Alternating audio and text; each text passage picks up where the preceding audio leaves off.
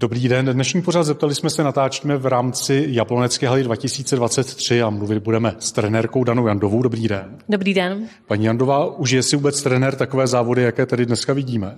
Užiju si, jsou to krásný, velký závody, je to 50. roční, takže já se na to moc těším. A když na to koukáte, vnímáte to soupeření jednotlivých atletů mezi sebou, anebo spíš na to koukáte s takovou tou profesionální úchylkou, jako tohle by se dalo vylepšit, tady bych na něco zatlačila a podobně? Samozřejmě tu úchylku tam všichni trenéři máme, takže koukám samozřejmě nejdříve po svých svěřencích, pokud mi teda v nějakém běhu běží. A snažím se mi ještě poradit něco před tím během, co se dá jako vylepšit. A samozřejmě potom mě zajímají i soupeři, jakým způsobem se s tím můj popere, jestli vůbec má jakoby šanci s tím lepším atletem nějakým běžet, anebo nemá, ale tak samozřejmě vždycky, vždycky jako fandím tomu svýmu. Součástí jablonecké haly eh, je také soutěž o nejrychlejšího jabloneckého prvňáčka a prvňačku. Dá se v tom věku 6-7 let už poznat, jestli to dítě má nebo nemá talent pro atletiku? Dá se to poznat. Já jsem se tady byla podívat na tom kvalifikačním kole, který proběhlo ve čtvrtek, vedla to Adelka Velová. A moc se mi to líbilo, protože to byla krásná soutěž prvňáčku a doopravdy i jako trenér musím říct, že tam našlo strašně moc šikovných dětí s krásným kotníčkem, takže jsem se i občas nějakých dětí zeptala, jestli nějaký sport dělají a většinou to byly děti, které už se sportem nějakým zajímají. Takže u těch dětí je to spíš záležitost jako eh, stavby těla, anebo už je tam eh, možné rozpoznat nějaký takový ten jako drive tou vyhrávat a podobně?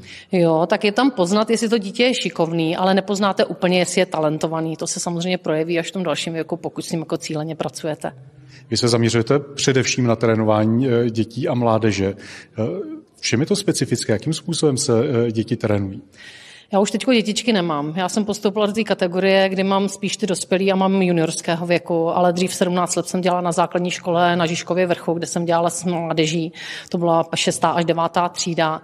A tam to specifikum je takový, že doopravdy spíš se snažíte zaujmout je sportem a jakýmkoliv pohybem, aby to měli rádi, než abyste po nich chtěli nějaký výkony.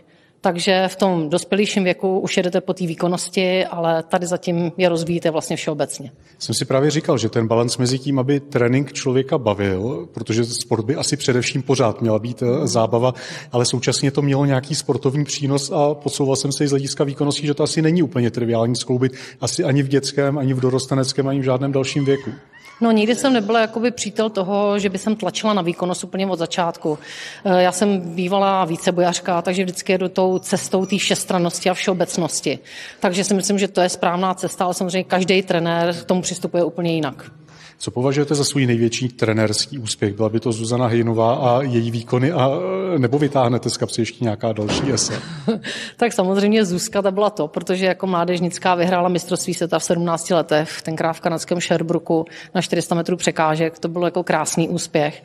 Ale mám tam strašně moc dětí, kterých jsem dostala, jak musím říct, do reprezentace, jak do dospělí, tak do juniorský a teď tam mám třeba Štěpána Šuberta, který byl osmi na mistrovství světa a desátý na mistrovství světa loňské loňském roce, takže ten mi dělá velkou radost a myslím si, že ten by jednou mohl do budoucna být nějakou to nastupující generací eh, Petra Svobody.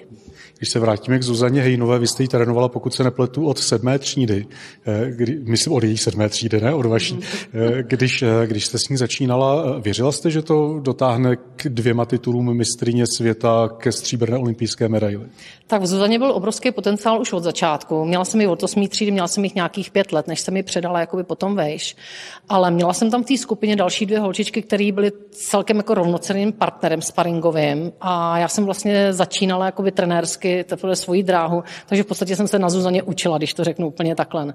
Takže já jsem ještě úplně uh, nepoznala, že by ta holka měla být někdy takováhle top výjimečná, ale za tu svoji vlastně trenérskou kariéru, kterou už je teď 30 letá, tak samozřejmě teprve teď docenuju v posledních chvíli, co jsem vlastně měla v ruce, jaký to byl obrovský talent. Eh, vy se Zuzanou Hejnovou spolupracujete i teď, jste trenérka v sportovní akademie Zuzany Hejnové. Ta akademie působí, pokud jsem se dobře podíval, ve třech městech, mimo jiné taky v Liberci. Kdybychom se zaměřili na ty liberecké aktivity, protože jsme eh, krajská televize Libereckého kraje, eh, mohla byste je přiblížit divákům? Tak Zuzka tam má svý trenéry, tam já se přímo jakoby nezúčastňuji, napřímo já jezdím s ní jenom na kempy, které jsou většinou v létě v Sušici a tam dělám hlavního trenéra a učím vlastně i ty mladší trenéry, jak by se prostě k tomu tréninku měli postavit a tak a Zuzka má takovou cestu svoji jakoby navolenou, že doopravdy ty děti učí od základu nejen tomu správnému sportování, ale i výživě a další věci, které k tomu patří. No a většinou to má od první až do páté třídy a pak už ty děti předává dál. Takže je to záležitost, eh, myslím, sportovní akademie tedy spíš záležitost dětí, než že bychom my čtyřicátníci mohli přijít a říct, ty ještě to chci zkusit. No, určitě. Trenérka Dálna Jandová byla hostem pořadu. Zeptali jsme se, děkuji, nashledanou. Taky děkuji, nashledanou.